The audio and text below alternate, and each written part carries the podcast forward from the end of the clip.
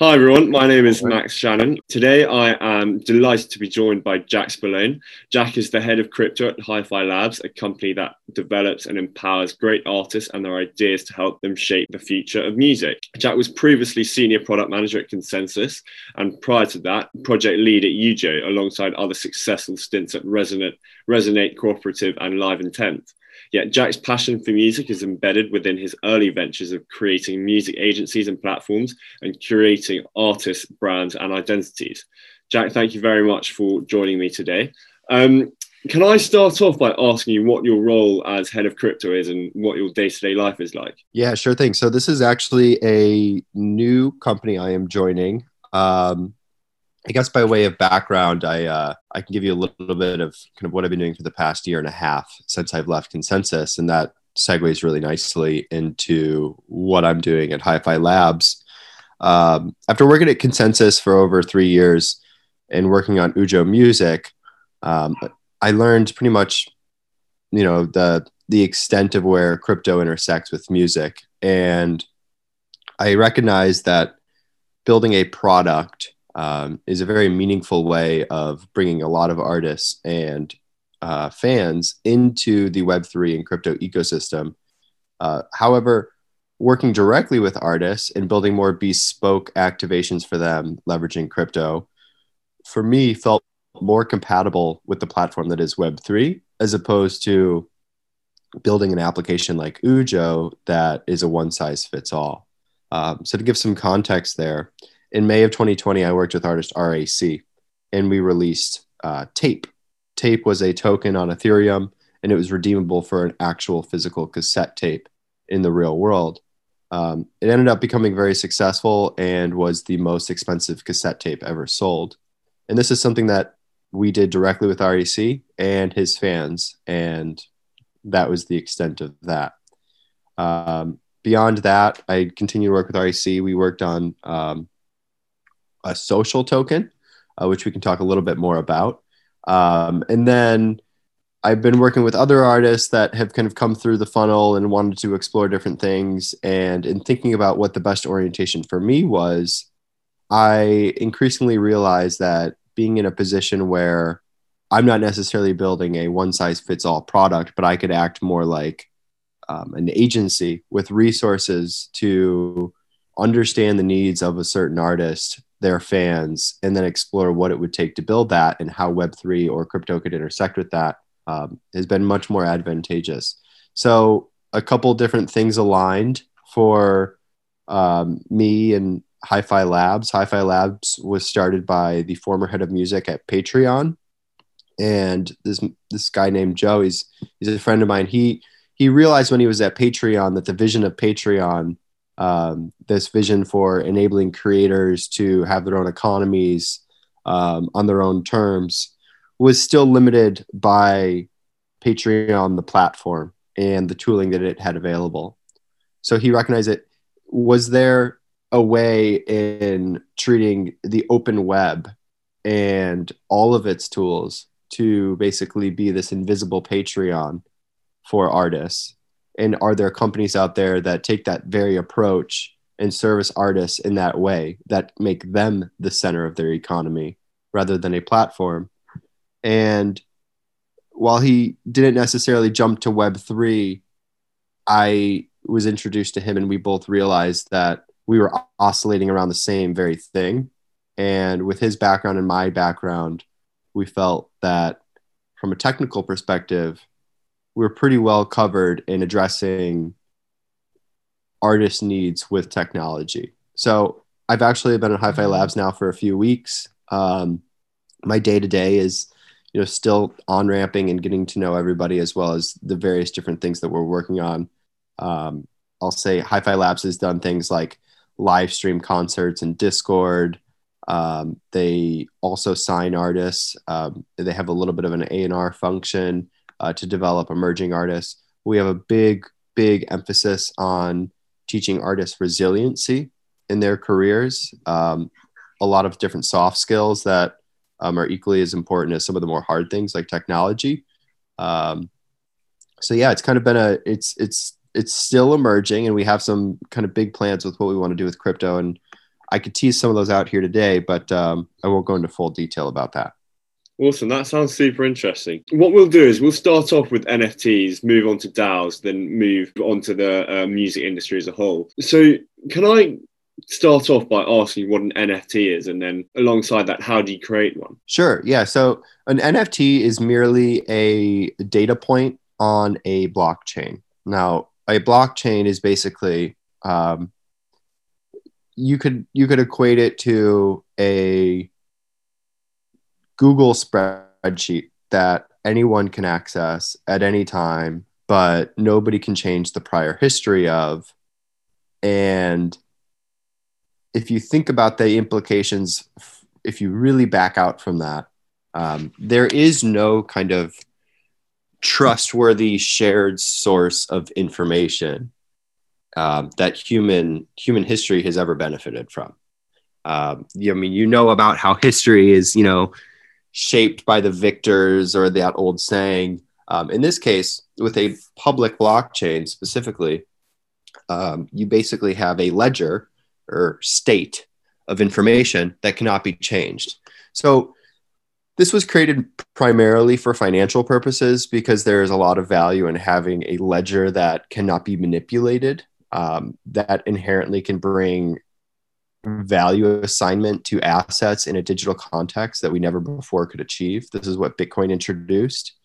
But if you take this a little bit further and you allow programmability within that actual state network, um, you have something like a smart contract platform. Smart contracts are basically just the ability to prescribe logic to those actual assets of value in that um, in that spreadsheet or in that state network.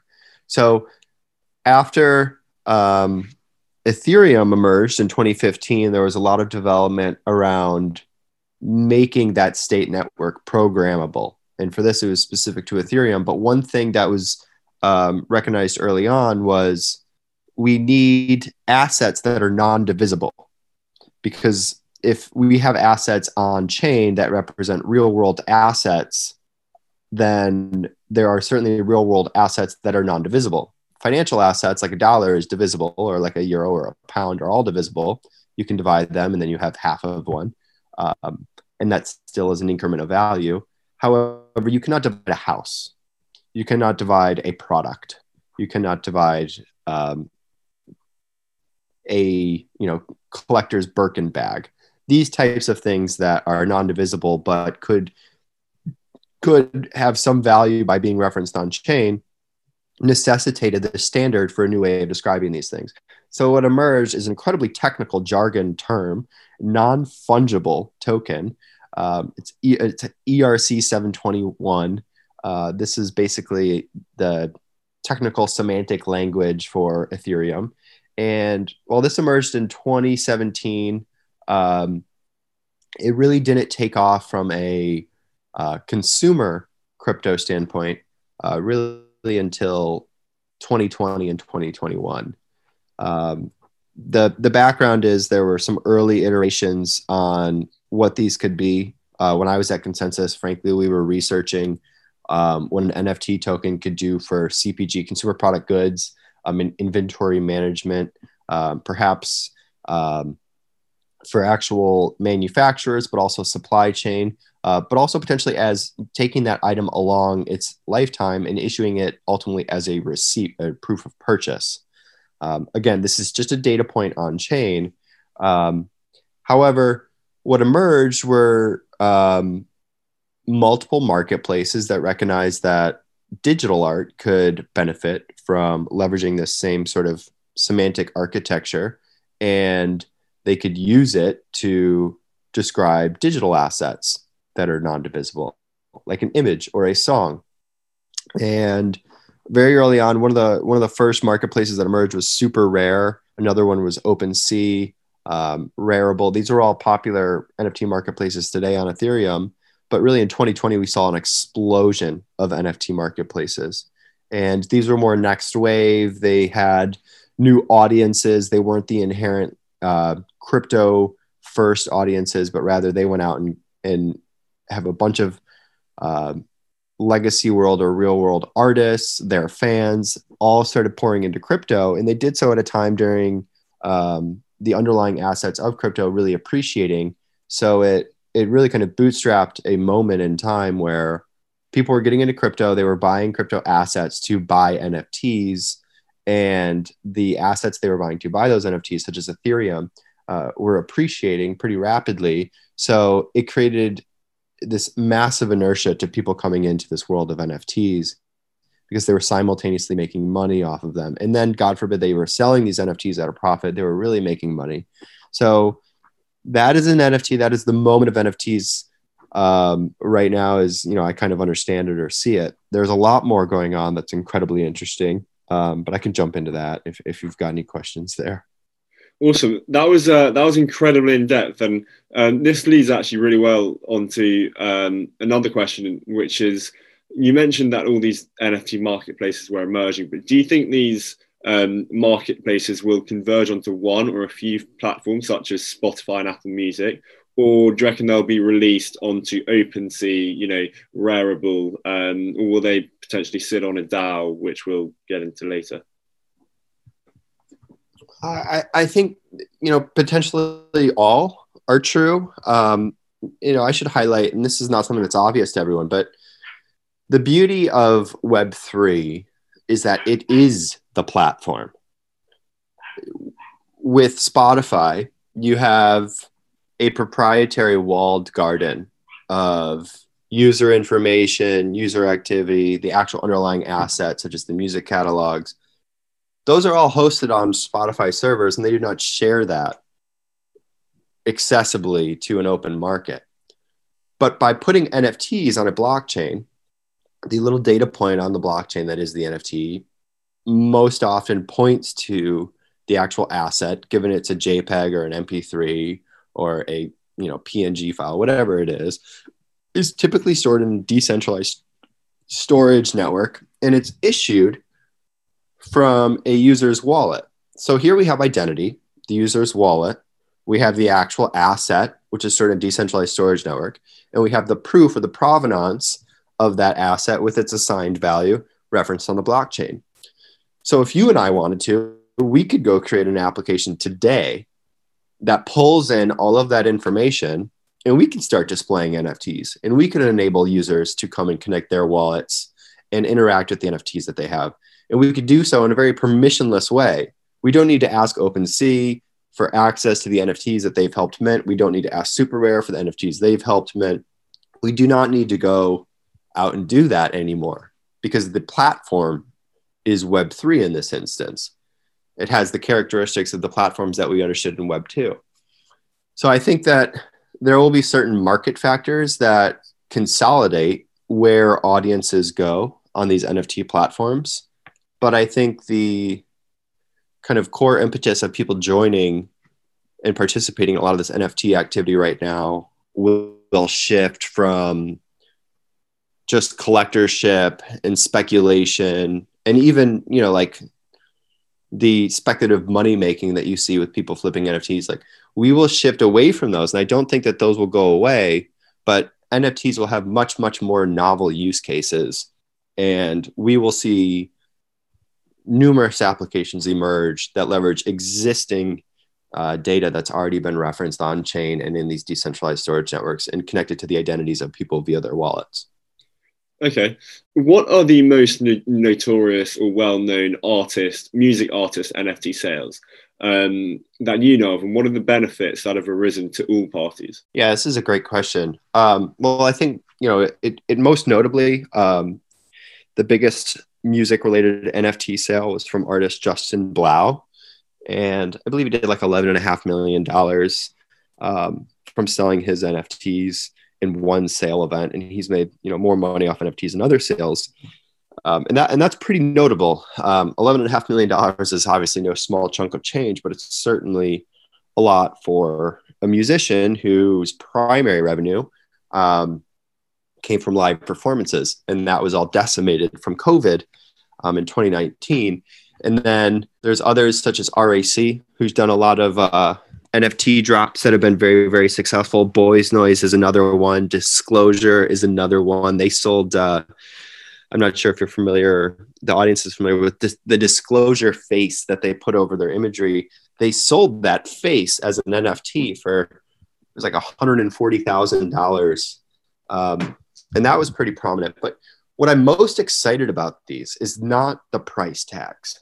It's that the people that bought these NFTs now have a direct and permanent relationship with those artists.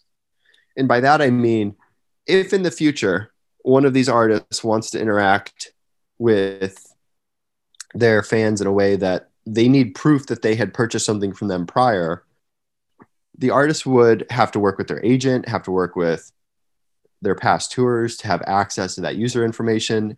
They would be hard pressed to get a user access to user information of their, you know, Spotify followers, things like that. Um, so with this relationship now, they can reference that on chain permanently in perpetuity without ever needing to have that access be granted from a platform. So my main point here is that with NFT sales, you're creating relationships directly with your fans forever in a way that we've never really had made possible to us before. Um, I, I, speak to artists that made, you know, they they had over you know five million followers on SoundCloud, and I don't think ten percent of those followers went and refollowed the artist on Spotify when they stopped using SoundCloud and started using Spotify. Now that's that that's kind of like a a little bit of a tragedy, right? Like a follow of an artist is something that you know, if we follow the history of platforms and music and the internet, if I have to adopt a new platform every decade, um, I'm certainly going to have some attrition in the artists that I follow. And that's a shame. That shouldn't be the case. And when that platform ultimately goes down, like we saw with MySpace, that information is gone forever. And unlike, you know, showing up to a ticket sale and proving that you had a ticket stub from like a 1985 concert and saying, I still have that ticket stub. And therefore you maybe have access to a discounted ticket today of like a reunion tour. Um, we don't have that information. The digital nature of that information is ephemeral, unlike ticket stubs. But now with the blockchain, we kind of have a permanent anchor that we can create. And unlike a ticket stub, you can't lose it. Okay. And now let's move on to DAOs. Um, and it's a bit of a three part question. Can you explain to our listeners what a DAO is? How do you create one and how they function structurally? Sure. So this, this is a very, very loaded topic because DAOs exist on a spectrum. Um, DAOs, from a very technical implementation point of view, um, I think are a little bit more than what we are seeing today in practice particularly if you look at what was originally conceived as the idea for what a DAO could become and what is being done now, they're very, very different. Um, that being said, there are many groups that are kind of moving towards, I think, what DAOs are, you know, were originally conceived to be. Um, but I also want to highlight that the things that we see people doing that claim to be DAOs, while they might not necessarily be DAOs um, in their purest form, um, I would still extend the DAO acronym to them because I think that that's just a way of culture adopting language. And um, I think it is an appropriate kind of terminology for what is happening, although it is a little bit removed from its original intention. So I'm going to unpack that um, because that is a little bit of a distinction that I thought it was important to make. But DAOs were originally conceived um, in the Ethereum white paper as a decentralized autonomous organization. If you go back to the point I made, could theoretically automate via smart contracts the very, very practices that sometimes require entire departments to administer. Um, this could be things like insurance companies could be automated and be programs. This could be um, like home escrow accounts. This could be like um, a lot of different legal operations, such as like wills and estates, could be programmed. And there could be, you know, certain oracles that bring real life data on chain that once triggering an event could trigger a smart contract to do something that normally you would have to manually reach out to a company to do. Um, that was the idea of this, you know, autonomous organization.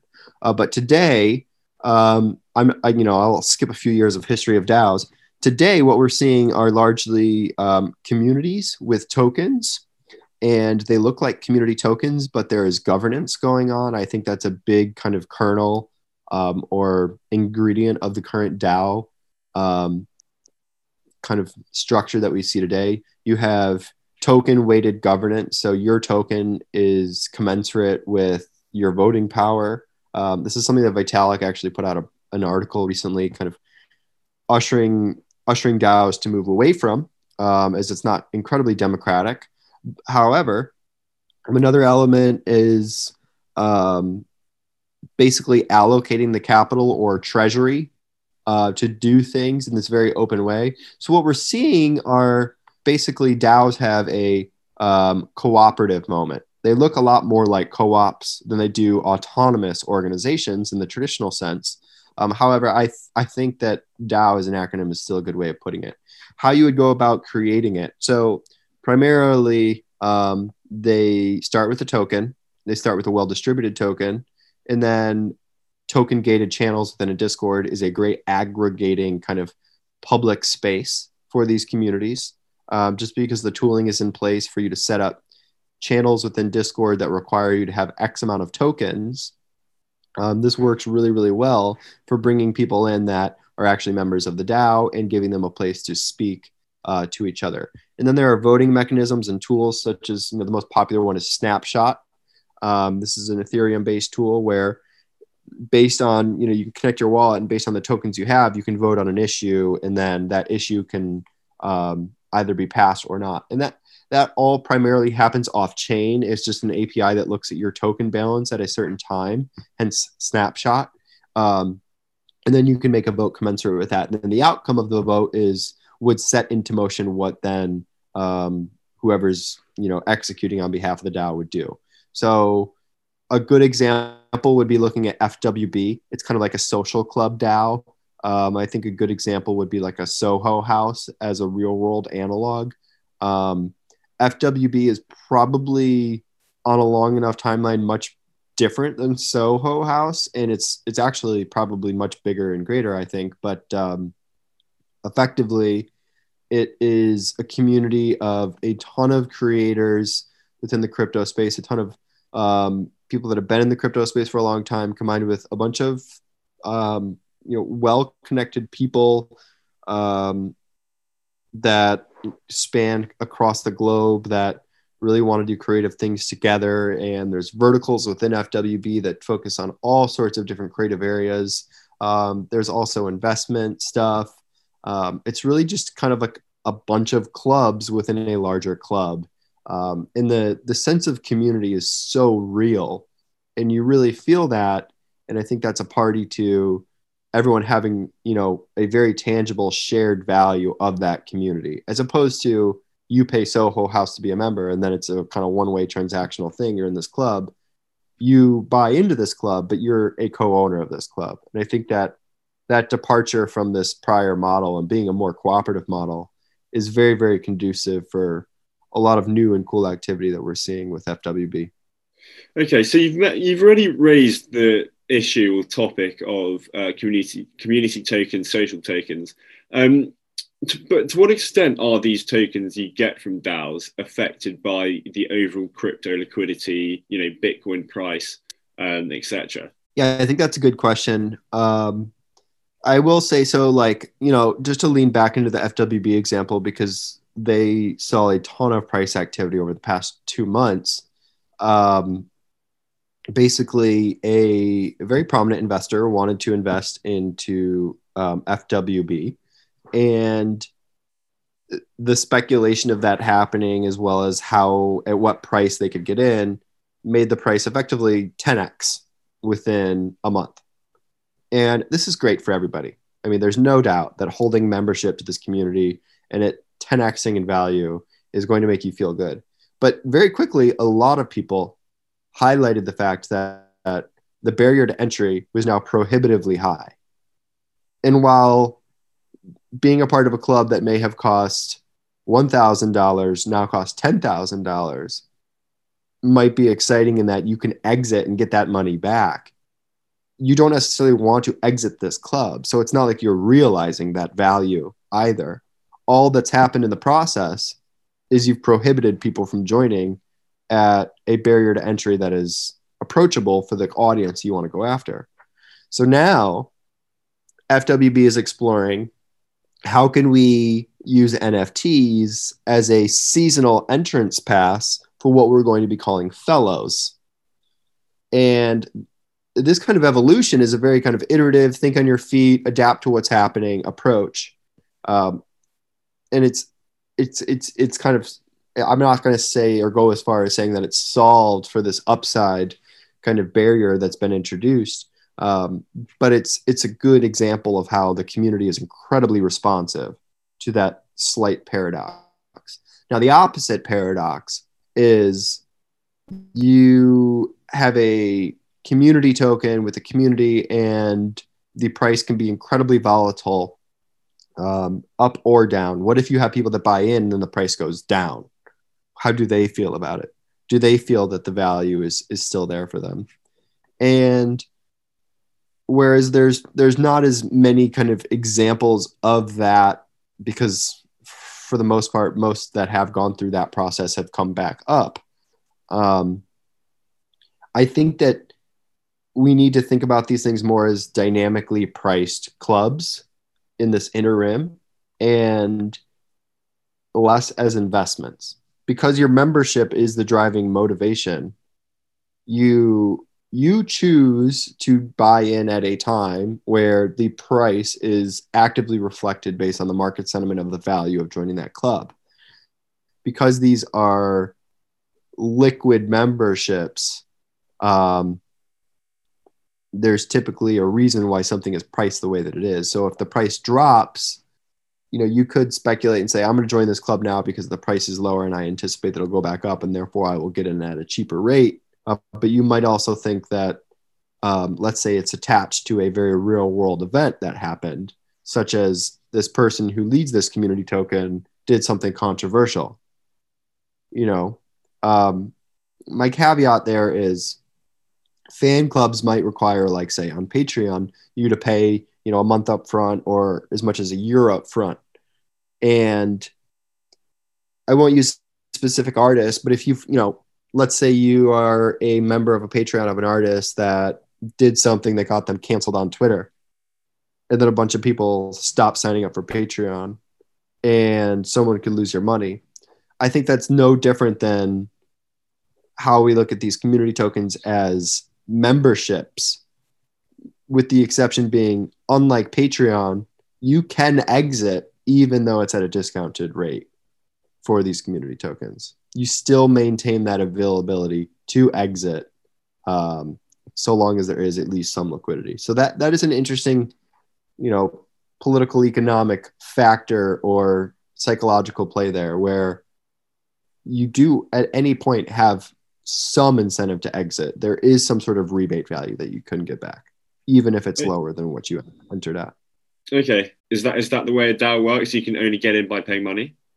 No, um, that is the most standard kind of participatory level that I'm seeing. Um, but DAOs again are emerging, and, and I, I'm speaking towards the kind of more contemporary understanding of a DAO.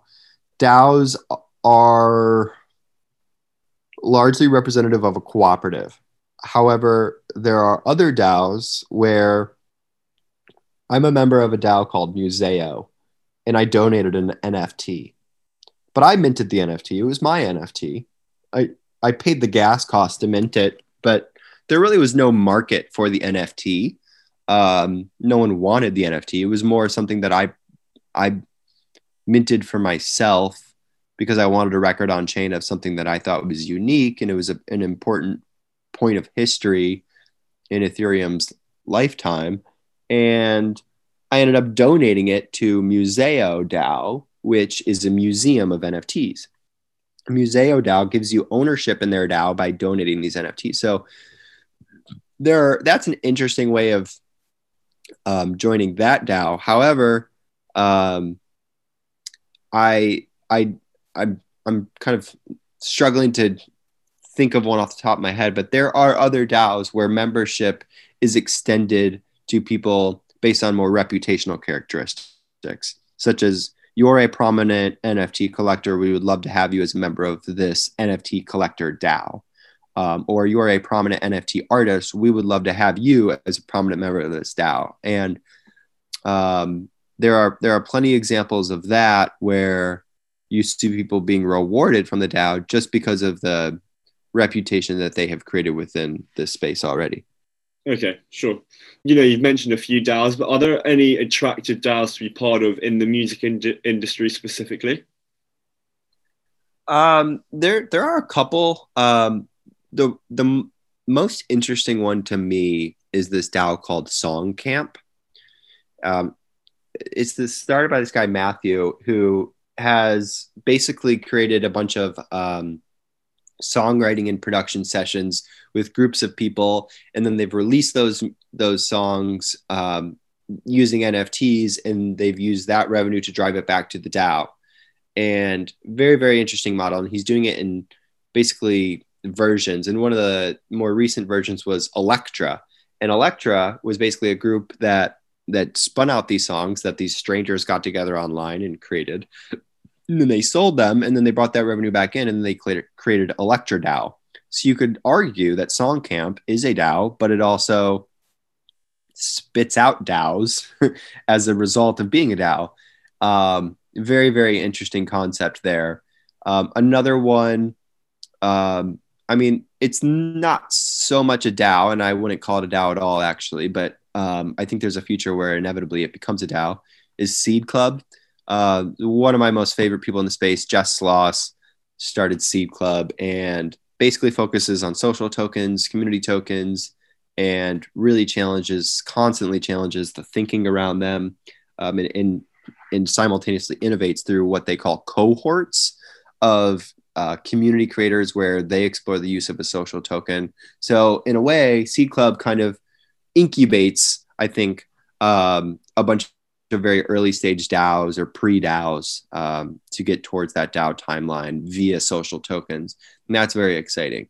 Um, and this is these are both very very accessible for people via Discord. You don't need to buy into them. You don't necessarily need tokens either to join those conversations. Um, with respect to other DAOs, there's another one on my radar. It's called Phlote DAO. That's with a PH float. Um, another one would be, um, gosh, I, I should like look at my Discord tab because I don't want to forget, um, you know, important ones. But FWB is great for music. It is a little bit expensive at this time. There are, I think, remedies being put. There are remedies being put into place for that concern. Um, Seed Club, Forefront, not really a DAO, but they have a token, but they basically cover this whole space. Um, I really, really love all of the content that comes out of Forefront. You don't need tokens to access that. Um, but they really leverage the community to contribute content um, and contribute more administrative and operational work as well. Um, so that's been a great experiment. And then, of course, my artist DAOs. I'm I'm working on one that I won't talk about, but um, RAC with a money sign in front of it is a social token for the artist RAC. And it's not a DAO yet. We're not calling it a DAO, but it's a community token. And I think over time it'll start to look a lot more like a, a contemporary DAO where the community is much more involved in the direction of that project. Interesting. Do you have any more social token DAOs such as uh, RAC? Um, there, there are. Um, other artists who have explored tokenizing their community in some way or form. Um, Rally, Rally.io does this for artists. They are they're a sidechain. They're a kind of a more centralized version, um, but they've done a lot of experimentation around the application for tokens and rewarding communities. It's been a really interesting experience to watch that. I would say for anyone else to look at that. Um, it's a great place to kind of start and look in, you know, and actually have a big index of community tokens that you could dig into and, you know, kind of see how these different creators are treating them like that. Um, but there are some other artists, music artists, that are exploring how tokens can aggregate their fan bases and give them some sort of um, ownership over kind of the fandom or community that you know they want to be associated with and i won't i won't identify them but um, if you keep an eye on HiFi Labs and what we're doing you should uh, you should be privy to that information as it comes out okay now jack the last um, question i have for you is based off uh, an artist friend of mine she's um, she's blowing up hugely in the UK. Um, she's amazing.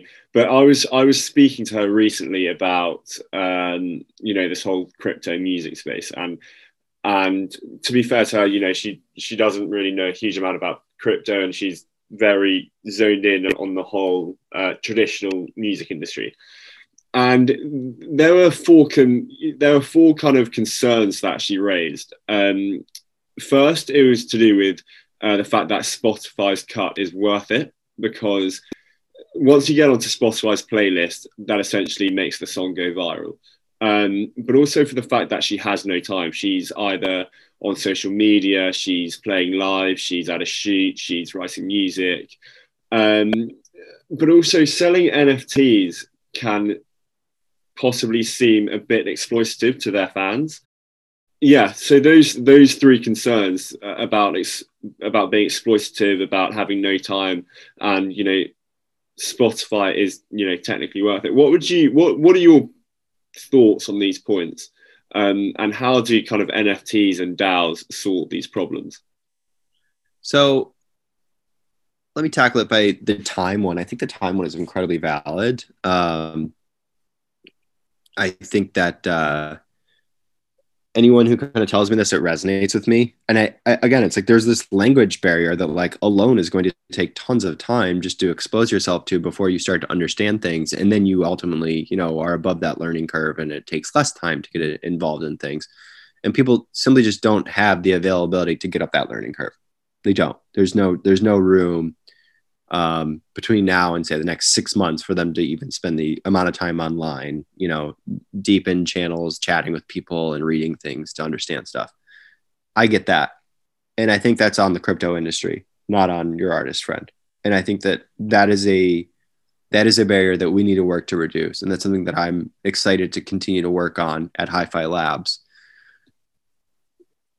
Separately, the argument that Spotify is good, I think you know, I don't think once on this call I, I mentioned anything about Spotify streaming royalty rates and you know criticize them. I think that that is a, a very valid argument. I think that um, Spotify streaming royalty rates, while they suck, are also not a problem of Spotify's. They're not Spotify's not responsible for them. Copyright royalty boards set royalty rates on compositions, and whoever's negotiating your recording side is is most likely um, predicating that, and then your ownership of that is largely you know played into that as well. I mean if you own a lot of something you're set to make more than if you own very little of it.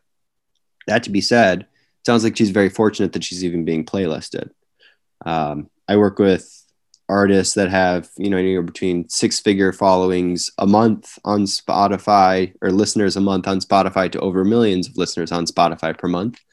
And i know how much money they're making. And i don't think it's a lot. I do not think that they are making what they deserve for the cultural impact they're having with the music itself. I think that in a world where they can go out and play live shows and make a killing, that that argument is kind of a non-starter because they don't care.